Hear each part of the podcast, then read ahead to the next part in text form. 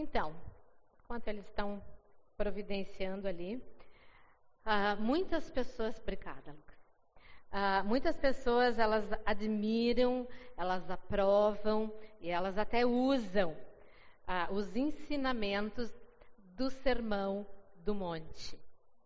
E é interessante nós observarmos assim, intelectuais, artistas, professores, políticos, poetas, citam muitas vezes né, trechos que estão ali contidos no Sermão do Monte. O trágico é que a maioria dessas pessoas conhece alguns dos conceitos que estão ali, mas não conhecem o autor destes ensinamentos.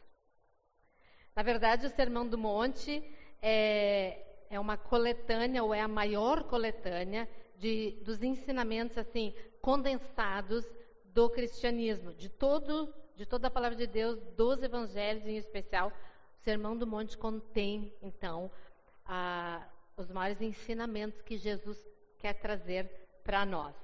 E o Sermão do Monte ele está nos capítulos 5, 6 e 7 do Evangelho de Mateus.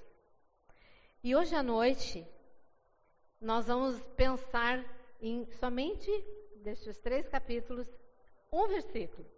E nós vamos olhar somente um princípio que vai estar uh, neste versículo. O título da nossa mensagem é Mansidão e a sua herança. E antes de nós olharmos o versículo, nas nossas, a, a maioria de nós que usa a versão NVI, vai estar uh, trocada a palavra. Eu pesquisei no original, o termo que eu que eu vou usar hoje à noite é o mais próprio.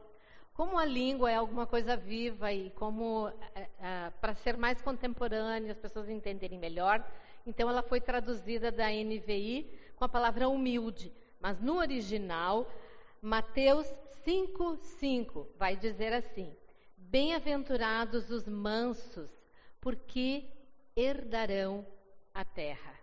Bem-aventurados os mansos, porque herdarão a terra. Então, na sua Bíblia, se você olhar, vai estar bem-aventurados os humildes. Não muda muito, né? Ah, mas dentro daquilo que nós queremos ver hoje à noite, vai fazer diferença sim. Então, o original, o termo aí é mansos, tá? Então, nós vamos ficar com essa, com essa versão.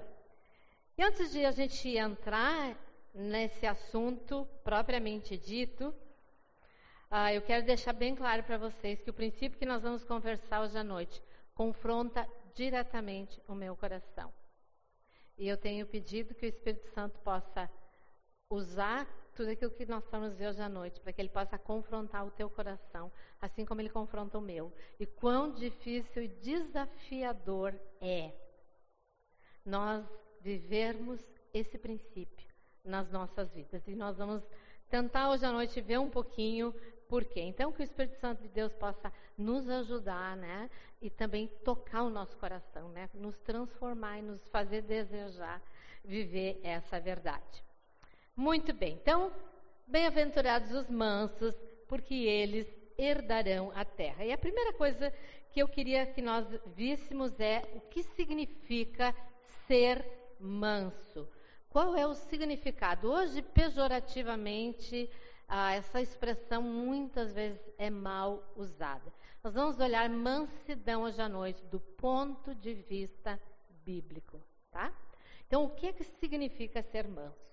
Primeira coisa que eu quero trazer para nós que a palavra manso, o que significa na prática é, se nós pudéssemos resumir, né, seria submissão. Que tipo de submissão? Outra palavra ah, que não é mais politicamente correto hoje, né? Se usar. Ninguém mais quer saber dessa questão aí de ser submisso, de submissão.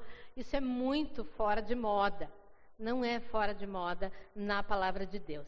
Submeter-se inteiramente ao Senhor tem a ver com submeter nossos pertences, submeter nossos direitos, submeter toda a nossa vida ao Senhor. Então, ser manso é submeter tudo que eu tenho, tudo que eu sou ao Senhor. E nós vamos ver um pouquinho mais adiante, na prática, como mansidão funciona na nossa vida. Por hora, o primeiro significado, então, é submissão. Segunda coisa em relação à submissão é que ela só é possível na vida do verdadeiro convertido, ou seja, na vida daquele que experimentou uma conversão genuína. Existe hoje uma falsa, um falso ensino, uma falsa ideia de que se eu aceitei Jesus, estou de boa, vou para o céu. Se eu entendi que Jesus é o meu Salvador, está tudo certo, está tudo bem, né? E a minha situação está resolvida. Grande problema com isso é que quando acontece uma conversão genuína, precisa haver entendimento que Jesus vem para ser Salvador, mas ele também vem para ser Senhor das nossas vidas. Se ele não é o Senhor, além de Salvador das nossas vidas, nós precisamos rever né, essa questão da nossa conversão. Uma conversão genuína é aquela que deixa o controle da sua vida nas mãos do Senhor. Eu não controlo mais a minha vida, eu entrego todas as chaves da minha vida para o Senhor. É muito assim difícil porque hoje é, é muito fácil, né? É, nós temos um evangelho muito barato, um evangelho muito assim light. Ah, se nós olhamos programas, principalmente televisivos, YouTube, ah, muito da igreja evangélica brasileira barateou essa questão do evangelho. Aceita Jesus e tu tá de boa. E tudo que vem em consequência disso é ignorado. E nós vemos aí igrejas cheias de pessoas não salvas e que acabam se tornando um tropeço na obra de Deus. E olhe, para nós pensarmos o quanto isso é verdadeiro biblicamente, o tempo não permite, porque nós vamos ver outras coisas, mas é só, por exemplo, nós pensarmos na parábola do semeador. O semeador sai para semear a semente. A semente é o quê? A palavra de Deus. E aí ele vai encontrar vários tipos de coração. Coração, o nosso coração, né? A terra, o solo é o nosso coração. E nem todos os que recebem a palavra de Deus serão salvos. Nem todos os que recebem segundo a parábola vão frutificar. Outro texto que nós podemos lembrar sobre isso é quando Jesus fala da videira. E quando ele vai dizer: o galho vai ser cortado, lançado fora e queimado. De que é que Jesus está falando ali? Que nós podemos perder salvação? Não que ele está falando é que não basta aceitar Jesus. O que precisa acontecer para uma verdadeira conversão, precisa acontecer um profundo arrependimento. Eu preciso entender que eu estou perdido. Eu preciso entender que eu sou um pecador. Eu preciso entender que não há nada em mim que eu possa fazer para ser salvo. E eu preciso, depois de entender isso de crer na obra de Jesus e receber, ou então com esse termo que a gente usa, aceitar Jesus, eu preciso desejar uma vida de obediência. Então, sim, uma verdadeira conversão acontece. Agora, é claro que o senhorio de Cristo é um processo. Não é da noite para o dia, né? que nós vamos aprendendo e entendendo inteiramente essa questão da submissão. Para algumas pessoas é um processo mais assim linear, mais light, outros mais rápido, para algumas pessoas é mais demorado, mas o que é importante nisso é que precisa numa conversão genuína, precisa haver perseverança. Preciso perseverar, perseverar e perseverar. E crescer e crescer. Para quê? Por quê? Jesus, nesse Sermão do Monte, no capítulo 7, no versículo 21, ele vai dizer muito claramente: Nem todo o que me diz Senhor, Senhor entrará no reino dos céus.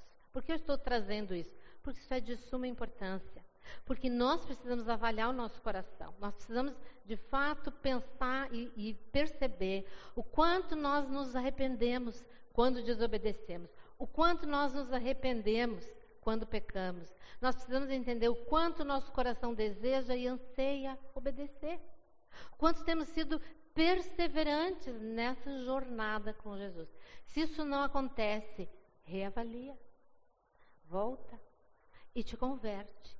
E se tu nunca fez essa decisão, essa escolha na tua vida, a palavra de Deus diz que hoje é o dia favorável. Hoje é o dia próprio para fazer isso para reconhecer o sacrifício de Jesus, para se arrepender dos seus pecados e receber Jesus como seu Senhor e Salvador. Então, por que, que eu trouxe isso né, no significado de ser manso?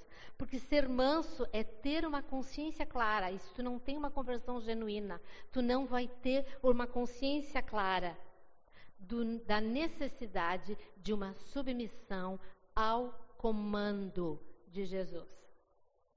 Isso não vai fazer sentido para a tua vida.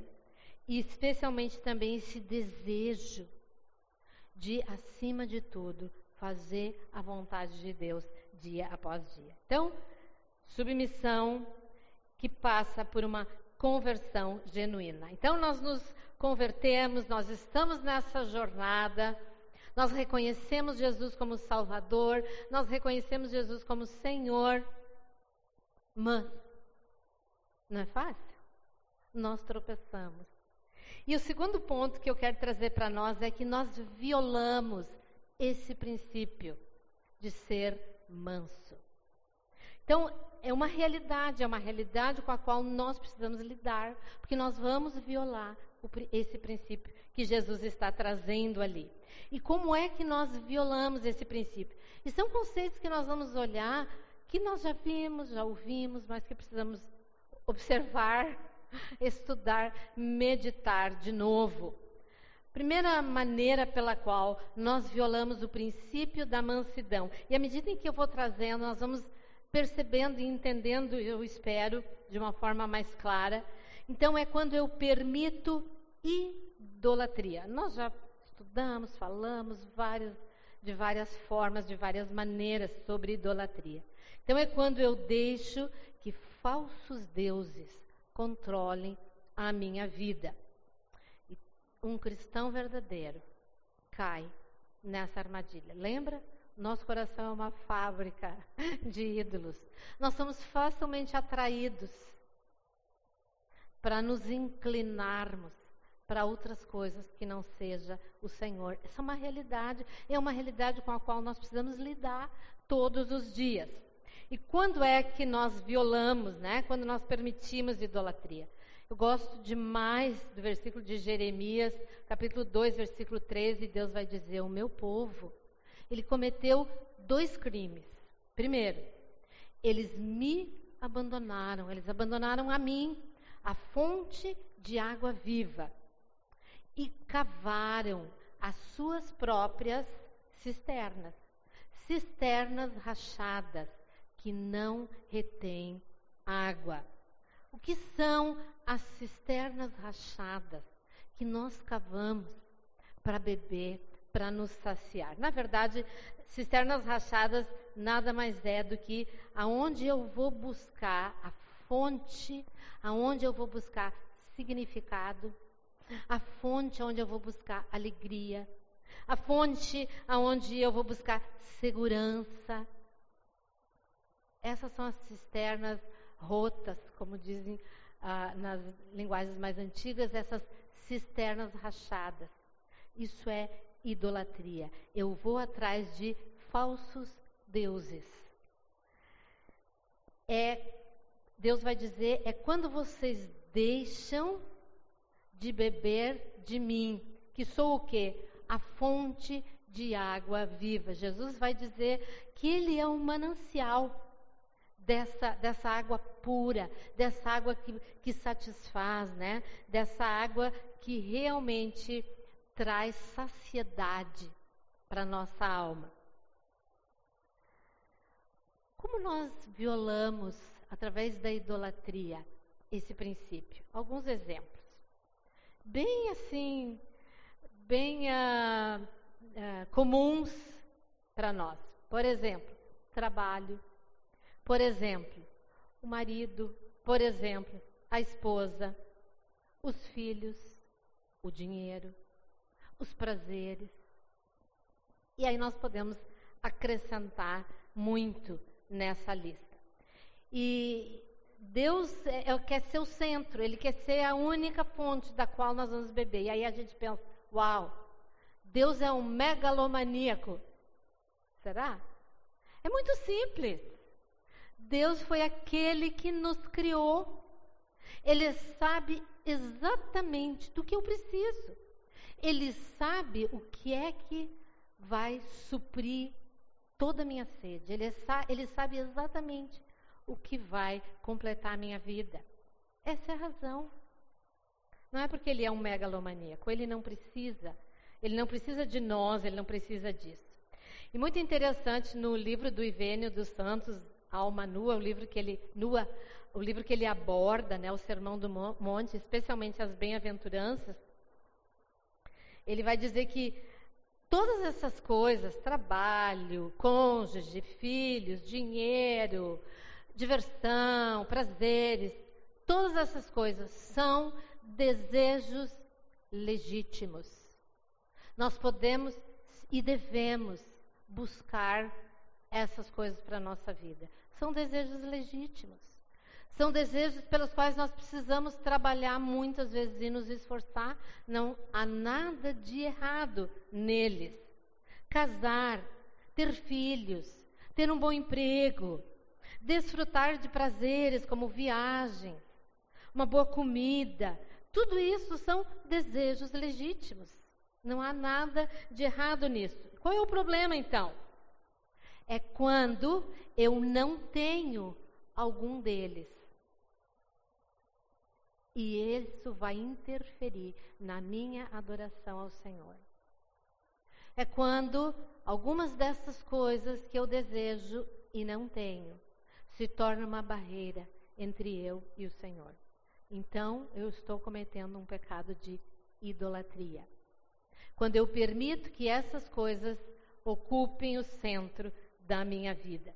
Então, cuidado com a idolatria. Muito, muito comum nas nossas vidas. Muito comum nós buscarmos nossas, nossas, uh, nossos prazeres, nossa satisfação, nossa segurança nessas coisas. E quando elas nos são tiradas ou quando nós não temos, nos frustramos. E, e vamos ver um pouquinho mais sobre isso. Segunda forma pela qual nós, ah, nós uh, violamos uh, esse princípio é quando nós assumimos na nossa vida o papel de dono. De novo, nada mais moderno no meio da igreja hoje com eu posso, eu mereço. Eu quero. É meu. Toma posse. Eu, meu. Esse sentimento vai sendo plantado num coração que é uma fábrica de ídolos, né? E nós facilmente somos seduzidos por tomar coisas como sendo nossas, tomar posse dessas coisas. É muito interessante ah, nós entendermos, e nós vamos ampliar essa ideia daqui para frente, ah, o quanto Deus é o dono de todas as coisas. E sempre que eu me adono de coisas, de pessoas, que não é Deus, sempre que eu assumo o papel de dono, eu vou estar violando o princípio da mansidão.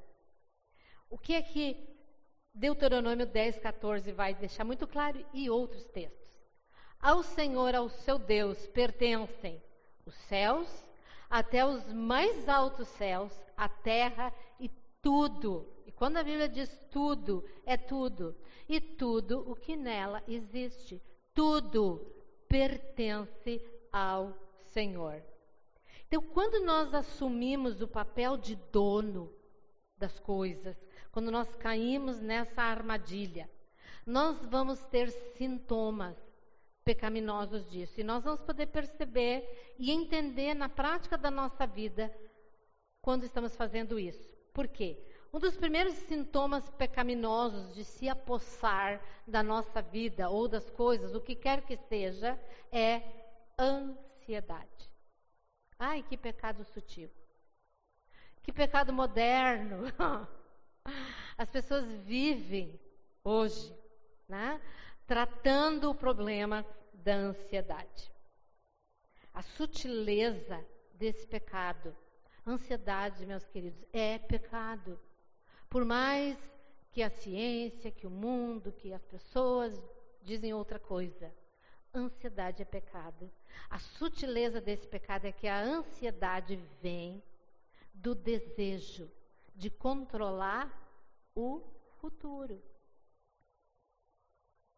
Eu não sei o que tem lá na frente. E eu começo a ficar ansioso. Por quê? Eu não sei. E vai gerando no coração. Ansiedade nada mais é do que a pré-ocupação. Ou seja, eu começo a me preocupar e aí eu vou ficando ansioso e vai gerando então uma série de problemas causados pela ansiedade. E eu aqui, só um parênteses, eu não estou tratando de questões ah, que têm a ver com química. Eu estou falando de questões práticas da nossa vida e muito, muito mais comum do que nós queremos admitir e do que nós permitimos ser dito muitas vezes para nós e ser admitido na nossa vida. Essa preocupação é interessante que ela não é pelas coisas boas que vão acontecer. É uma preocupação pelo mal. É, uma, é um misto de medo. E a ansiedade é exatamente o contrário de oração. Porque o que, é que a palavra de Deus vai dizer? É claro que eu olho para o futuro e, e, e gera um sentimento, né? Uau, o que será que vai ter lá na frente? Ah, isso é inerente a nós como seres humanos. Mas como é que nós lidamos com isso? O que, é que a Bíblia fala a respeito disso? Versículo tão conhecido, né? É entender quem é o dono da situação, quem é o dono do meu futuro. E é lançar essa ansiedade ao dono. Um dos meus versículos preferidos da Bíblia é 1 Pedro 5, quando ele diz: lancem sobre ele a ansiedade. Mas o versículo que eu quero mostrar para vocês é o de Filipenses. E esse versículo mostra o quanto a, a ansiedade uh, é corrigida com o antídoto da oração. Porque Paulo vai dizer: não andem ansiosos por coisa alguma, mas em tudo. E aí, nesse tudo, tu pendura o que tu quiser preocupação com os filhos, preocupação com o futuro, preocupação com o trabalho, preocupa... não sei. Tudo. Não andem ansiosos por coisa alguma, mas em tudo, pela oração e súplicas e com ação de graças, apresentem os seus pedidos a Deus. Leva, leva para Ele. Então, ansiedade é um sintoma pecaminoso de se apossar porque eu tenho que resolver o que, o que vai acontecer. Próximo sintoma pecaminoso de se apossar é a amargura. E é interessante que a amargura, ela nos, nos, nos afeta ou, ou brota quando nosso Deus é atingido. Então, nós ficamos amargurados quando Deus, por exemplo, tira alguma coisa que nós consideramos que é nosso. E aí, de novo, eu posso pendurar qualquer coisa aí. Marido, esposa, filhos, trabalho, dinheiro, qualquer coisa. Então a amargura vem quando o que é nosso é tirado. Lembra que nós estamos olhando sintomas pecaminosos de tomar posse, ou de se apossar, ou de ser o dono da nossa vida. Nós ficamos amargurados, por exemplo, com pessoas, quando elas invadem os nossos direitos, aquilo que é nosso, e gera amargura. Ah, eu, enquanto eu estava meditando sobre isso, eu lembrei que muitos anos atrás, uma parente por afinidade ah, veio nos visitar e eu era, não sou muito experiente ainda, mas eu era pouco experiente na época. Eu lembro quanto aquela mulher me impactou negativamente. Ela era uma mulher extremamente amarga. Isso se expressava no rosto, no olhar, mas na fala. Então ela começou a falar do passado. E estava eu e a minha mãe, não lembro mais quem mais estava junto. E eu fui ficando chocada, porque ela ia contando os episódios que o fulano fez não sei o quê.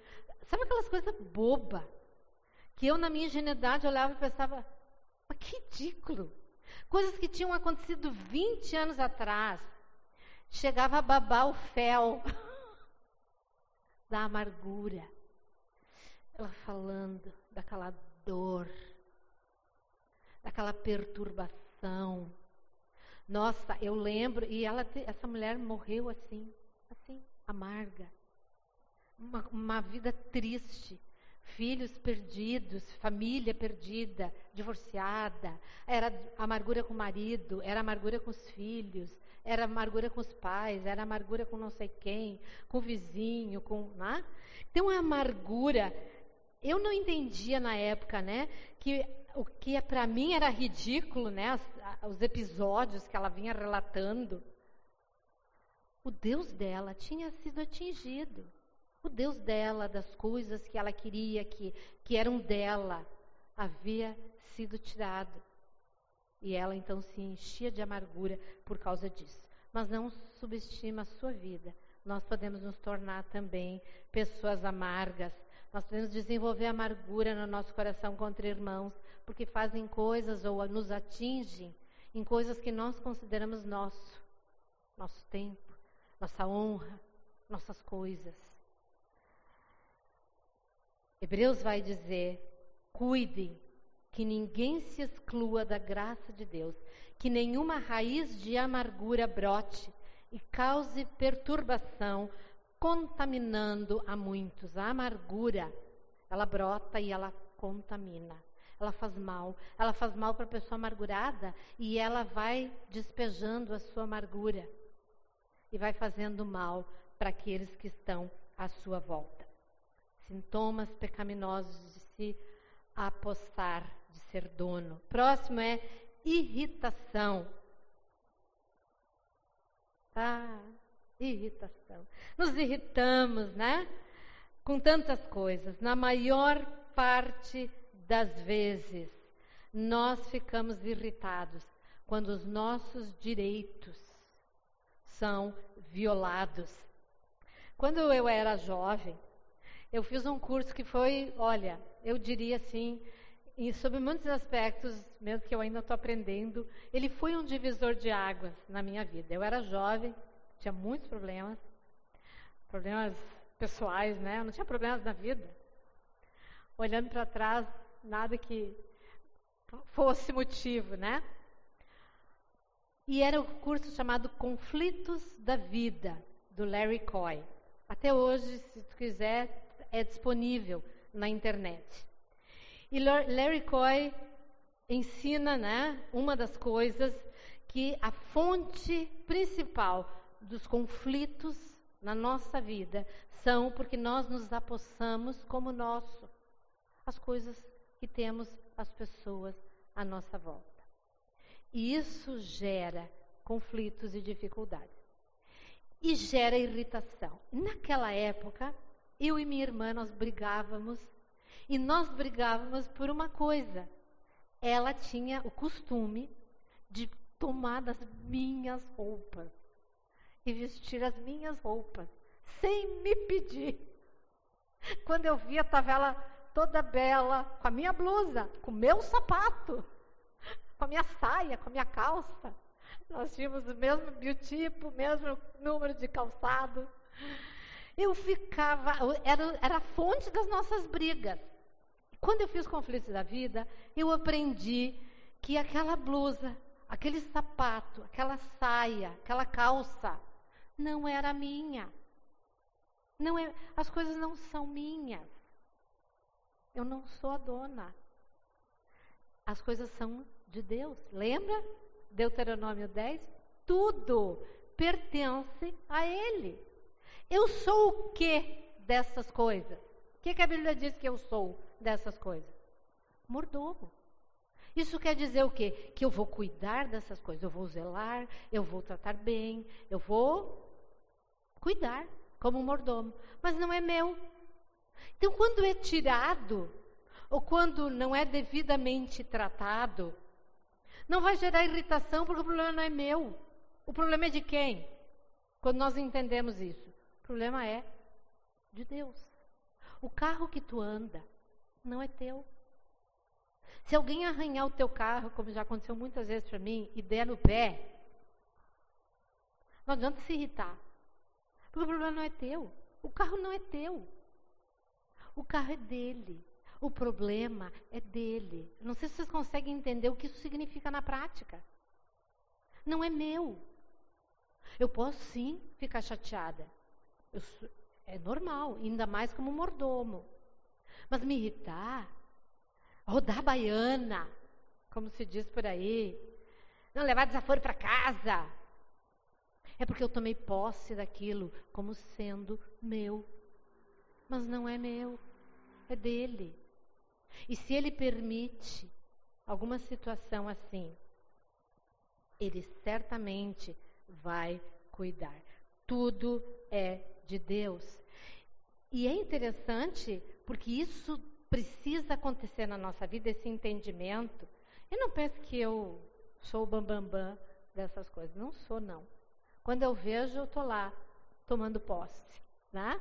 Eu tenho que lembrar, não é meu. E eu quero dizer para vocês que as brigas por causa daquilo com a minha irmã, a partir do momento que eu entendi, acabou. Nós começamos a fazer tratos e começamos a lidar de outra forma com aquilo.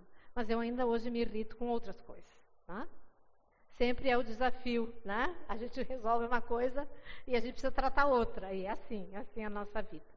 Mas a grande questão é que quando nós entendemos isso, que tudo é do Senhor, que a responsabilidade é dele, que as preocupações são dele. Ele não tem preocupações, mas quem vai resolver, quem vai cuidar de todas as coisas é ele. Faz todo o sentido para nós. Um versículo como este, de Mateus 10, 30.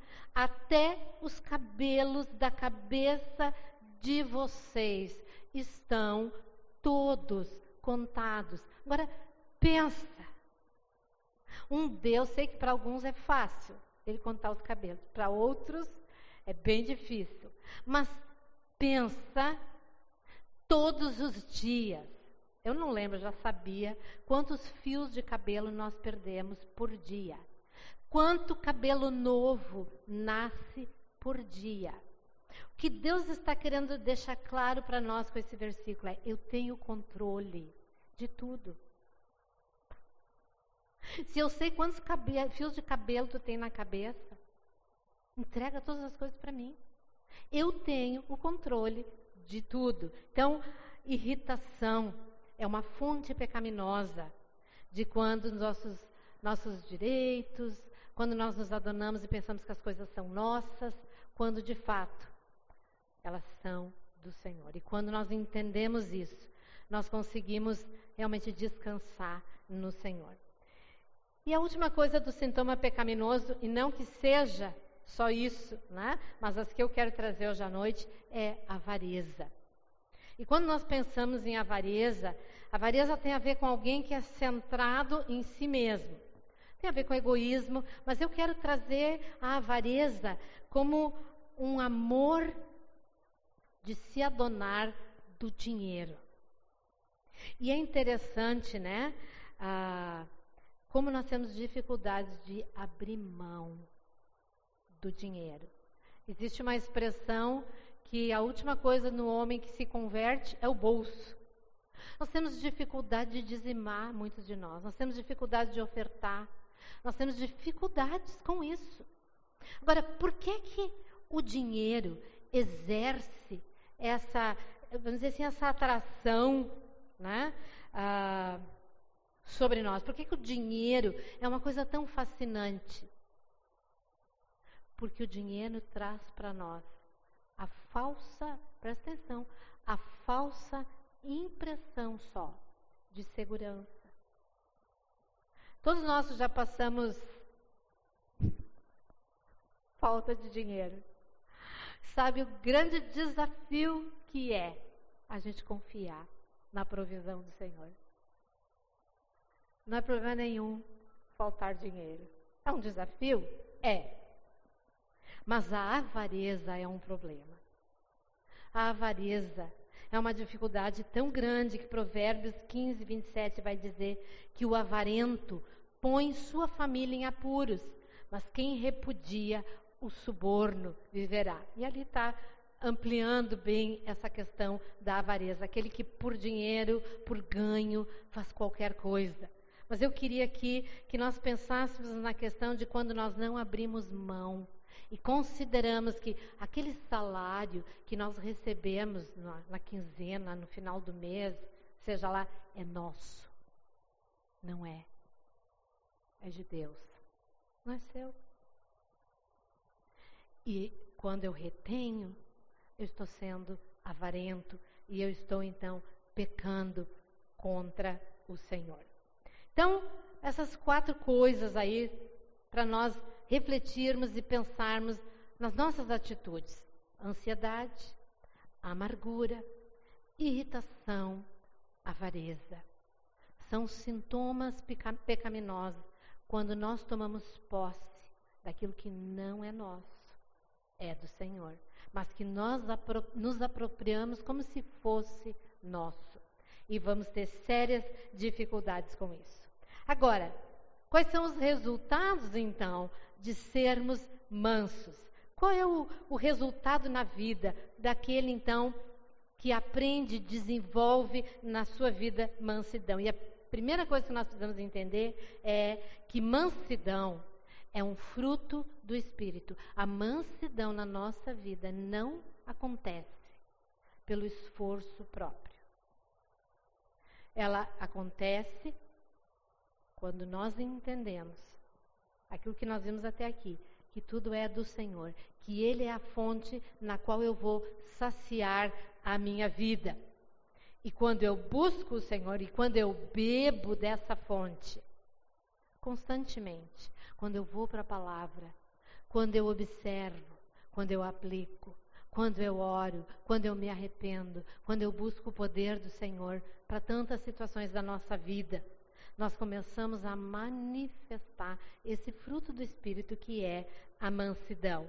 E o resultado de ser manso, o resultado de beber constantemente do manancial, da fonte de água viva, na nossa vida vai ser paz. Pensa.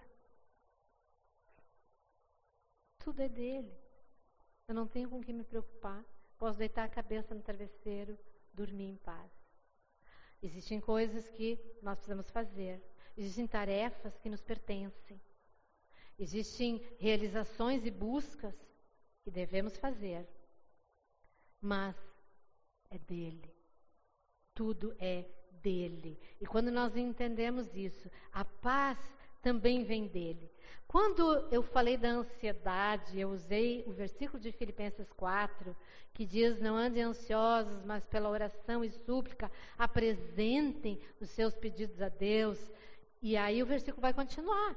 E no uh, versículo 7 do capítulo 4, ele vai dizer: E a paz de Deus, que excede todo entendimento, guardará os seus corações e as suas mentes em Cristo Jesus.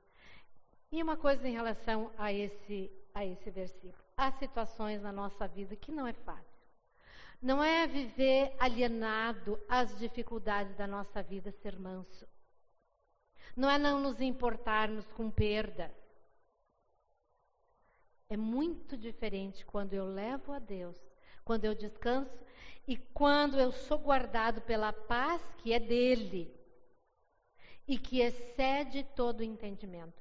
Eu não necessariamente vou entender o porquê de eu não prosperar financeiramente. Trabalhar, trabalhar, trabalhar e viver sempre uma vida de simplicidade.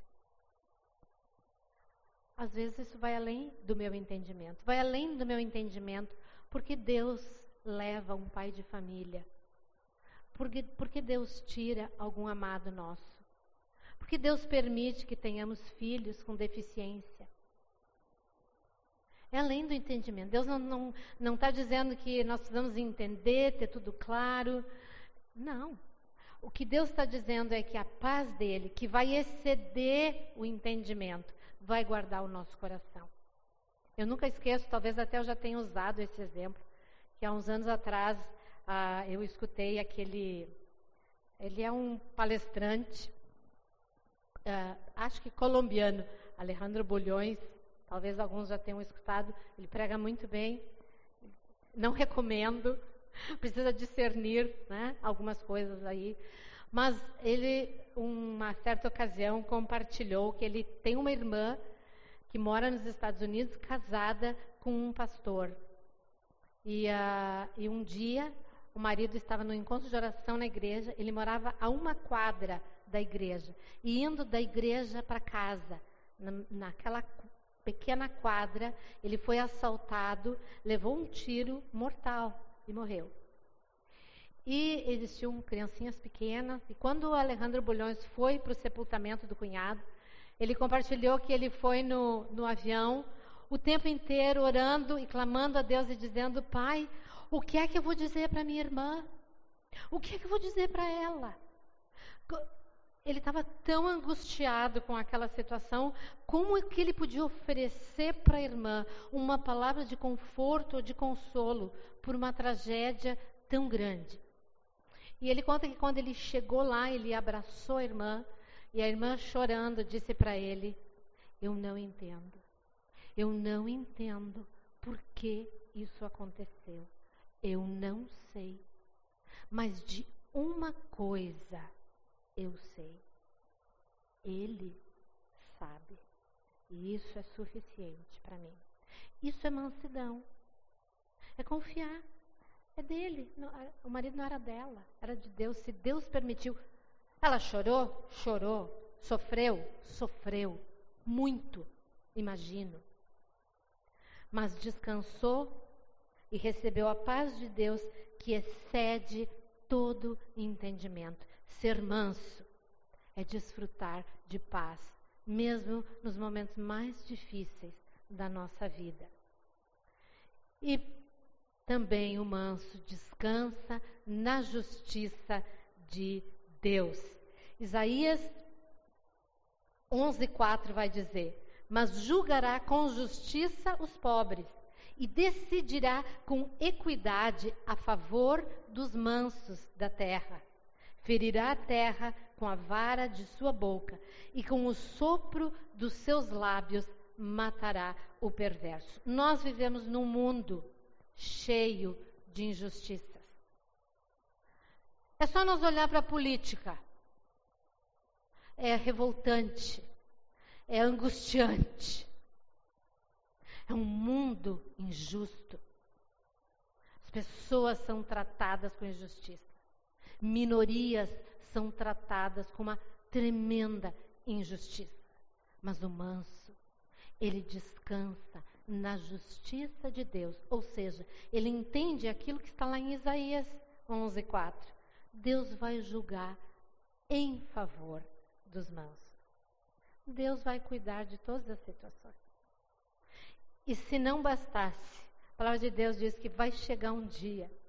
Toda mentira, todo engano, toda injustiça, todo mal que é feito debaixo do sol vai ser exposto e revelado.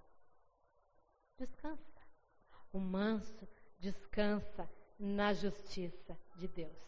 E finalmente, para terminar, opa.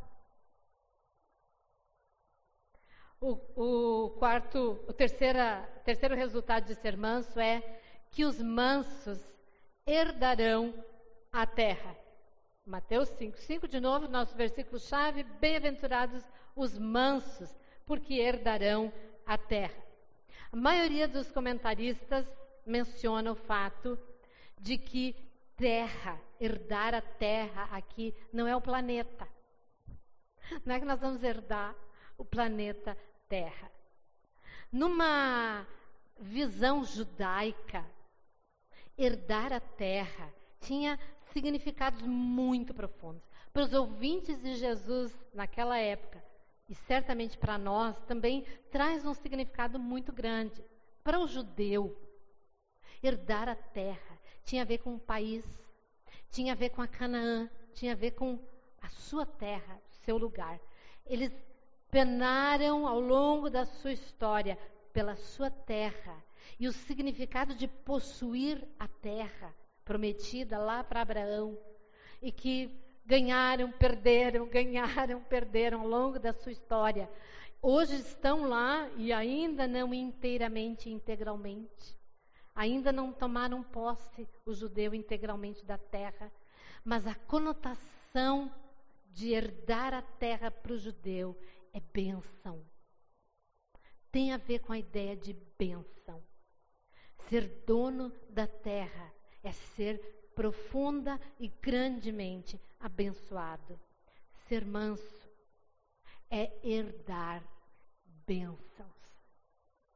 É herdar tudo o que de melhor possa ter para nós. E sabe o mais incrível?